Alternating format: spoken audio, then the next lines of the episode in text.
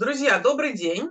С вами выпуск 121 подкаста «Авоська опыта». А, и у нас сегодня в гостях будет Мария Григорьева, которая расскажет нам про ритейл-медиа. Также в э, студии для вас, как всегда, Камиль Калимулин. Привет, я, привет, ребят. И я Екатерина Кузнецова. А, давайте я немножко представлю Машу, хотя она у нас уже была а, участником и гостем программы, наверное, где-то примерно год назад, да, Маш? Если честно, я уже не помню. Но я помню, что мы говорили о трендах, так что, скорее всего, в этом году. А, да-да-да, скорее всего. Ну, меньше, чем год назад. Но Маша, на самом деле, очень интересный спикер. Она у нас главный редактор портала Merchandising.ru, а, директор по контенту и коммуникациям CS Group и эксперт в электронной коммерции. И э, Маша сегодня нам расскажет много, да, про, надеюсь, что много расскажет про ритейл-медиа, потому что на самом деле это очень интересный феномен, объем рынка рекламы растет, и растет он сильно, а, несмотря на то, что, в общем-то, у нас с экономикой не так хорошо, как хотелось бы. Эксперты говорят, что это связано с тем, что в первую очередь в подсчеты добавили вот так называемые новые медиа, куда входит ритейл-медиа.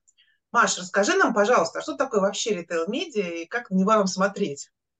Всем добрый день. Э, я рада сегодня быть с вами. И а, особенно рада тому, что мы говорим на тему, которая очень сильно меня волнует, потому что в ней э, как-то неожиданно сошлись а, сошлось очень много ниточек из моего профессионального опыта и работа в рекламном агентстве с э, перформанс-рекламой, и работа в медиа, и интерес к ритейлу, которым я, наверное, последние семь лет живу в качестве а, главного редактора портала Merchandising.ru. Я скажу честно, что в моем кругозоре и в моем, так, на моем горизонте тема ритейл-медиа замаячила где-то в начале этого года, весной, когда я стала слышать на конференциях все чаще этот термин – и на одной из весенних конференций, по-моему, это был Retail Tech, отдельная даже сессия была посвящена этой теме. Вот тогда я впервые услышала про то, что как, как меняется выручка за счет рекламы, как в монетизацию своих э, баз данных о покупателях идут крупнейшие игроки. В общем, ритейл-медиа – это такие у нас, получаются, интернет-площадки, которые монетизируют, которые приняли решение монетизировать свой трафик, свою аудиторию, и самым ярким примером э, будут, конечно же, маркетплейсы. Они, они, мне кажется, у нас в каждой теме... Куда без них, да? Угу. Почти, да, трендсеттеры. Вот. И таким, если говорить о мировом о мировых там примерах ритейл-медиа, то в первую очередь это Amazon. Если говорить о российском рынке, то это а, Озон, а, который, я не знаю, у него, по-моему, в 2022 году выручка от рекламы у Озона превысила выручку от продаж. Вот, там какие-то великолепные цифры были, что рост э, сервисных э, рост сервисных ну, доходов там почти на 150%, вот. Но надо сказать, что это, наверное, закономерный и заслуженный результат, потому что Озон очень много вкладывал, инвестировал в развитие этих рекламных инструментов. Вот. Ну, конечно, не Озоном единым, понятно, что есть еще и другие площадки, есть э, Wildberries, есть Мегамаркет, есть Яндекс.Маркет, специализация которого вообще в первую очередь реклама и цифровая.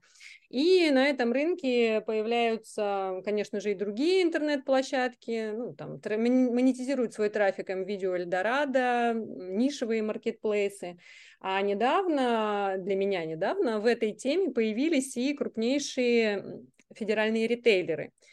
X5 Group и Магнит – Понятно, что они уже перестали быть просто ритейлерами, это уже действительно такие масштабные IT-компании с серьезной такой цифровизацией, и у них появляются свои проекты. Ну и вот э, сейчас очень активно, насколько я вижу по повестке деловых мероприятий, продвигается тема даже таргетированной рекламы в э, торговых федеральных сетях. То, что всегда оказалось, что это ну, как бы привилегия, привилегия площадок, там Яндекс Директа, Google AdWords, вот, а теперь в эту тему идут даже ритейлеры.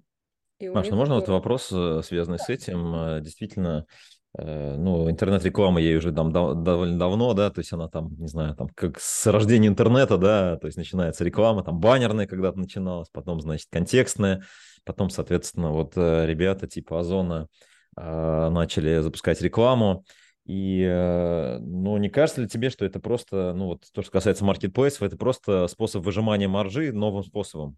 Просто, ну, понятно, что, да, можно обозвать это там рекламой, можно обозвать еще как-то, но, по сути, монетизация трафика, то, что вот, ну, всегда было, да, то есть э, на трафике все зарабатывали, просто нашли новый способ э, монетизировать трафик и назвали это там новым словом. Но нет ли в этом какой-то старой истории, Просто, ну, ну было, была же история, да, там за полку брали, да, раньше же вот да, в том же магните там или в пятерочке, да, там, хочешь стать, там фейс стоит столько-то, да, сейчас он там в онлайн фейсом стал. То есть э, это та же старая история или все-таки что-то есть не новое? Ну, на самом деле, ты очень важную деталь подметил. Эм, говоря о конкуренции ритейл-медиа, можно сказать, что одним из своих главных конкурентов они считают как раз трейд-маркетинг. То есть э, аналогия совершенно правильная. Но новое, не новое, ну, наверное, здесь самое важное, почему вообще рекламодателям интересны эти площадки, почему вообще растет рекламная выручка от этих площадок. Потому что всем важно понять, где искать трафик. А маркетплейсы, они, ну вот есть цифры о том, что более 50% аудитории маркетплейсов является уникальной, и ее нельзя охватить при помощи классических медиа. Ну, то есть более 50% это цифры, которые мне давали коллеги из рекламной группы ОКАМ, вот. И, ну, как бы если вдуматься в это, становится понятно, что э, рекламодатели идут за аудиторией. А, аудитория у электронных площадок огромная. Ну вот, например, если говорить про тот же самый Озон, то э, я на их конференции слышала такую цифру 42 миллиона пользователей в неделю. То есть это если сравнивать, например, с трафиком того же самого Первого канала, значит, у Озона 42, у Первого канала 62 миллиона у ВК будет 72 миллиона. Ну, то есть э, понятно, что у Озона меньше, но аудитория растет, объемы продажи растут, количество селлеров растет, новых пользователей количество тоже растет. И, в общем, понятно, что эта аудитория, она очень нужна и важна для рекламодателей ну, нельзя здесь в данном случае сказать, что новое это хорошо забытое старое. Нет, это не старое, это очень усовершенствованные инструменты. Да, конечно, на вооружение крупнейшие площадки берут а, опыт крупнейших игроков, и, например, вообще считается, что одним из драйверов э, развития этого рынка стало ограничение рекламных инструментов, которых решились, лишились рекламодатели российские, ну, то есть спрос есть, кто-то должен был предложить э, ну, что-то на замену. И в эту тему вот, значит, активно пошли э, наши маркетплейсы, там, в первую очередь Озон. Сейчас они уже размещают рекламу не только селлеров, ну, то есть внутренних своих клиентов, но и рекламу внешних клиентов. Э, то есть можно не продавать э, товары на Озоне там, или на мегамаркете, но при этом закупать у них рекламу. И э, был какой-то яркий кейс э, по поводу того, как один из крупнейших девелоперов, строителей, собственно, недвижимости, э, рекламировался, ну, как будто бы продавался, рекламировался на Озоне. И есть кейсы очень успешные продвижения, по-моему, это кейсы из Санкт-Петербурга, не помню, какое агентство рекламное делало, они действительно запускали рекламную кампанию на пользователей Озона, по продаже квартир в Санкт-Петербурге. Ну, да, да, да, я тоже слышал, да, там и машины тоже, и квартиры, да? А с машинами вообще все просто. Вот недавно была как раз новость о том, что, по-моему, Черри и Озон запустили товарные карточки, то есть э, автомобиль можно купить на маркетплейсе, он приедет э, домой к покупателю сразу с пакетом документов, значит, с человеком, который все эти документы подпишет, ключи от машины в руки передаст. Вот. Но на самом деле через интернет у нас, оказывается, даже какие-то промышленные издания продаются. Я вот недавно тоже слышала этот пример от Евразмаркет. Ну, в общем, как бы e-commerce проникает всюду и везде, а вместе с ним проникают и идеи монетизации трафика. Так что в интересное время живем, развиваемся. И, в общем, меня прям дух захватывает, когда я представлю, куда все это идет, и что меня даже фантазии не хватает представить, как могут трансформироваться рекламные инструменты. Ну да, на самом деле очень интересно. Мне даже прям стало интересно получить от них медиакит и посмотреть вообще, как это выглядит, как они это продают, ну, как площадки, или все-таки пока еще нет. Просто интересно чисто практически, да. Я все про свой офлайн, потому что, в принципе, да, у нас мы, мы про розницу. Розница, понятно, что прирастает онлайном, понятно, что в онлайне огромное количество людей, но тем не менее мы по-прежнему еще живем в реальном мире. Да, мы ходим всегда ножками в магазин и что-то там не покупаем. И насколько я знаю, в принципе, достаточно э, хороший э, ну, э, ритей, э, ритейл-медиа в офлайне тоже существует, и тоже их можно купить, и тоже есть интересные кейсы. Вот расскажи, пожалуйста, про них немножко. А, ну, прежде всего, конечно, поддержу твой тезис, что офлайн э, живее всех живых, и без него рынок развиваться дальше не будет. Это, это симбиоз форматов, тут нельзя точно говорить о том, что значит, у нас есть превосходство онлайна. А, нет. И как раз благодаря тому, что мы ножками ходим в офлайн, голосуем э, своими персональными данными, рублями за выбор там, тех или иных ритейлеров, они получают наши персональные данные, включают в программы своей лояльности, э, наращивают свои базы знаний о клиентах – именно вот эти знания, именно посещаемость, наша чековая аналитика, вот эта вся аналитика, основанная на поведении, покупок и прочего, и того, что мы вообще заполнили, это как раз и является ну, такой базой, на которой ритейлеры строят свои предложения рекламные и ну, как бы заявляют о том, что они очень хорошо знают клиентов, и поэтому реклама получается очень узконаправленной. И вот если говорить про а, офлайновых ритейлеров, то, а, конечно, в первую очередь это крупнейшие игроки, это Магнит и X5, они очень сильно цифровизируются, и инструментарий такой хороший подтягивают рекламный, там я уже упоминала там таргетированную рекламу, сейчас очень активно эту тему продвигает Магнит, прям очень-очень. Вот.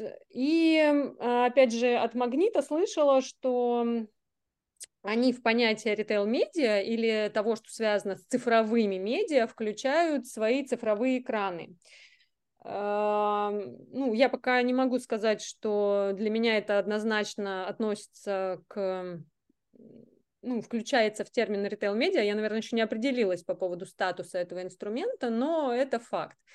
И X5 э, в виде перекрестка пятерочки, и магнит в виде магнита и Dixie очень активно сейчас еще предлагают э, рекламу на цифровых экранах, которые появляются все в большем количестве в торговых точках. То есть э, реклама, которая показывается человеку в момент, когда он ждет там распечатки чека, или когда он стоит на кассе и где-то там видит цифровой экран, или даже в качестве рекламоносителя именно в торговой точке, вот, по-моему, Магнит говорил, что они используют, готовы использовать прайс-чекеры, то есть э, предлагали кейс, когда, например, там человек подходит, покупатель подходит а, к сканеру, чтобы узнать стоимость товара, а ему тут же, помимо стоимости товара, показываются конкурентные предложения с, с похожими товарами там той же категории, вот. И это действительно, наверное, может быть очень неожиданным и очень эффективным способом переключить покупателя в момент выбора товара на другой бренд. Вот, кейсов я... Они именно такое предлагали? Или, например, они по типу товара пытаются понять, какой категории принадлежит человек, у них же огромное количество данных, и ему уже, например, рекламирует соседний спортзал. Или не знаю, а, или наоборот, что-то другое. Про прайс-чекеры конкретно был а. э, такой пример, что, что на прайс-чекере, когда человек уже готов сделать выбор, ну там, я не знаю, возможно, цена как-то не оправдает его ожидания, и он будет готов в моменте переключиться на предложение, которое там тут же увидит в контексте. А про рекламу, например, не связанную с поставщиками, да, не связанную с брендами, продаваемыми в магазине, тоже был кейс, тоже я слышала это от Магнита э, по поводу того, что они э, готовы предлагать э, внешним рекламодателям, ну, например, можно увидеть рекламу соседнего фитнес-центра, или там фитнес-центр, который находится в том же торговом э, центре, где находится там, например, магазин Перекрестка, вот, что можно увидеть э, рекламу каких-то других сервисных компаний на цифровом экране, пока ты стоишь в очереди или когда ты расплатился на кассе самообслуживания. То есть все-таки получается это все цифровые носители, но в, за- в зависимости от, получается, ситуации их использования можно подстраиваться, э, что им показывать и с какой целью. Ну да, вот, Маша, у меня вопрос тоже в эту тему. То есть, э, ну, много слушателей нас слушают именно такие небольшие э, розничные магазины, в том числе у них онлайн-магазины, у них есть какие-то локальные небольшие бренды. И вот эта конкуренция, ну, такая тема всегда у нас так красной линии проходит, маркетплейсы, либо свой собственный магазин. И фактически, ну, Media, точнее, ритейл-медиа, о которых мы сейчас говорим, да, это, в принципе, продолжение, да, этой истории, то есть маркетплейсы и большие игроки, понятно, начинают использовать какие-то площадки, начинают их там монетизировать свой трафик и так далее. Все-таки, как ты сама считаешь, а, есть ли какие-то сценарии, если есть, то какие, использования для небольших брендов этих каналов, и, соответственно, нет ли тут вот а, то, о чем мы говорили в начале, когда а, какой-то большой игрок, ну, просто как бы использует свою силу на рынке для того, чтобы, ну, еще больше там получить ассортимента, получить знаний и, соответственно, занять большую нишу. То есть что здесь, как бы, что делать небольшому игроку? Э, ну, смотри, прежде всего небольшому игроку важно выбирать ну, площадку или, как мы сейчас говорим, ритейл-медиа, где он будет представлен. Есть э, хороший пример, что, например, ой, пример, например, э, есть хороший пример того, что не конкурируют между собой такие ритейл-медиа, как Озон и, скажем, Сбермаркет или Озон, или и там, я не знаю, видео Эльдорадо, потому что у них разная аудитория, и они э, представляют интересы разных рекламодателей. То есть, если как раз у Озона очень маленькая доля а, в рекламодателях крупных брендов, и их рекламодатели это как раз в основном малый, средний бизнес, все вот эти небольшие селлеры, которые выходят на площадку, то у того же самого Сбермаркета, а, который агрегирует э, продажи крупнейших ритейлеров, у него другие э, рекламодатели, и это как раз рекламодатели, это крупнейшие производители, производители, и это те же самые торговые сети. Понятно, что это другие клиенты и другие бюджеты. То есть, э, прежде всего, все-таки нужно выбирать площадку по ее возможностям, и я думаю, что там нужно учитывать очень много факторов. И, кстати, воспользуюсь случаем, я видела э, по результатам, ну, это анонсировали уже после конференции, на которой я как раз была, и мы говорили очень плотно о ритейл-медиа, это рекламная группа ОКАМ проводила, они анонсировали исследование, которое называется, по-моему, Easy Commerce, я поищу ссылку, где они взяли и сравнили рекламные возможности всех основных площадок, включая ритейл-медиа, там, торговых сетей, включая инструменты а, маркетплейсов всех крупнейших, а, нишевых маркетплейсов, и там прям представлено достаточно подробное э, сравнение с точки зрения аудитории, ее количества, качества, а, ориентированности на рекламодателей там определенного масштаба, рекламный инвентарь, там возможности аналитики. То есть я видела эти отчеты, и они, конечно, ну, это крутой, крутой рабочий инструмент для того, чтобы вот э, в нем осваиваться, для того, чтобы руководствоваться им при выборе, при выборе площадки для рекламирования. Да, было бы круто, если бы ты его нашла, и мы нашим подписчикам его да, дали. Да, конечно. Вот, да. Очень я, будем, уже очень, посмотрела. Очень будем тебе благодарны, да, да. Я посмотрела, они требуют, да, регистрацию. я уже не хочу а, сдавать я... все пароли явки. Требует очень много сразу, чтобы получить полный отчет. Ну, какую-то выборку, а если она мне, я тебе выборку или скриншоты дам. Да, спасибо, спасибо, Маша. А, у меня будет еще один вопрос с другой стороны теперь зайду. Вот у нас тоже много, как ну, у нас много а, небольших магазинов, небольших сетей, небольших онлайн-магазинов. Вот что ты посоветуешь им, чтобы если вдруг они захотят вот тоже таким образом монетизировать свой трафик. То есть с чего начать, чтобы они тоже начали становиться ритейл-медиа? Ну, конечно, это база данных о клиентах. И Камиль уже затрагивал вот эту тему по поводу того, что по поводу конкуренции маркетплейсов с собственными интернет-магазинами производителей. А, на мой взгляд, это не сильно актуально в FMCG, э, потому что вряд ли кто-то пойдет покупать, я не знаю, продукцию Простоквашино на сайт Простоквашино, конечно, проще пойти и купить все в торговой сети на агрегаторе или в сервисе быстрой доставки. Вот. А, но, тем не менее, в сегменте, например, бытовой химии, синергетика отлично себя чувствует, и их интернет-магазин собственный а, работает там с определенной миссией покупки, это впрок, это большие упаковки, это бандлы, и эм, за счет этого довольно неплохо развивает свой э, D2C-канал, интернет-магазин. Но представить себе, что обычный интернет-магазин, даже не обычный, даже с хорошей аудиторией, превращается в ритейл-медиа,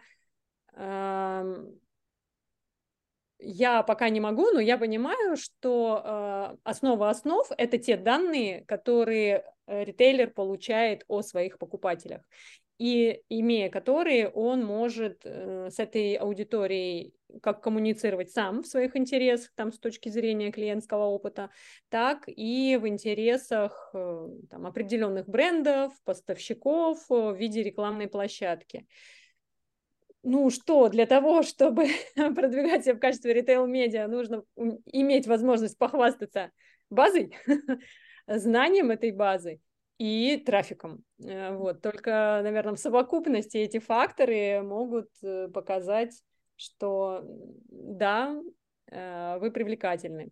Хотя вот, кстати, знаешь, в процессе беседы у меня тоже пришел на ум момент, как с блогерами эта ситуация, с инфлюенсерами поменялась? То есть если сначала все покупали миллионников и думаю, а, а, трафик, ура, отлично, то сейчас-то как раз в тренде э, микроинфлюенсеры, которых э, маленькая, но более вовлеченная и более качественная аудитория, так что, ну, нет ничего невозможного, да. Но здесь уже вопрос смещается в плоскость а, дискуссии, а как дальше D2C-каналы будут конкурировать с маркетплейсами. Это, кстати, тоже одна из моих любимых тем. Можем на нее как-нибудь отдельно поговорить. Да, обязательно поговорим. Это наша любимая тема тоже. Да, поговорим обязательно. Спасибо большое, Маш. Ну, давайте я попробую просуммировать. Ритейл-медиа растут. Они растут во всех каналах, естественно, в большей степени онлайн, но офлайн тоже.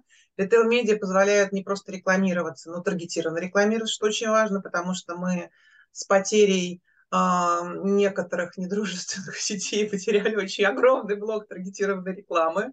И честно скажу, для меня это боль, потому что у меня сейчас есть проект, который, для которого мне нужен таргет, и это прям очень тяжело и прям сложно. Вот, э, таргети, э, медиа можно, медиа можно покупать, даже если вы не, ритейл-медиа можно покупать, даже если вы как бренд не представлены в этом ритейле, да, но вы можете выбрать свой кусок и аудитории, ему рекламироваться. А если вы хотите стать ритейл-медиа, то вы должны сначала прежде всего посмотреть на ту базу покупателей, которая у вас есть, поработать с ней, систематизировать ее, правильно представить ее для того, чтобы стать интересным заказчику. А, спасибо большое, Маша. Я прям, ну, мне понравилось, да, наш сегодняшний разговор. Честно говоря, для меня тема достаточно новая была. Желаем тебе успехов, ну и надеемся, что ты с нами будешь еще, и мы действительно поговорим по поводу D2C маркетплейсов в следующий раз. А, да, спасибо большое. Я еще хотела добавить, это как раз не, не рекламы для а, тизера ради. А, на следующей неделе будет проходить э, большая конференция по перформанс-маркетингу, и я обратила внимание, что там есть отдельные сессии по ритейл-медиа, ну, с таким, конечно, немножко кичевым названием, там, э, ритейл-медиа без булшита. Ну, не, не знаю, что обещает эта сессия, но, судя по составу, где и ритейлеры, и интернет-площадки, вот, я уверена, что я узнаю что-то новое и смогу с вами снова поделиться. Спасибо, Спасибо большое. Да, всем хорошего дня, друзья. До встречи. До свидания. Пока-пока.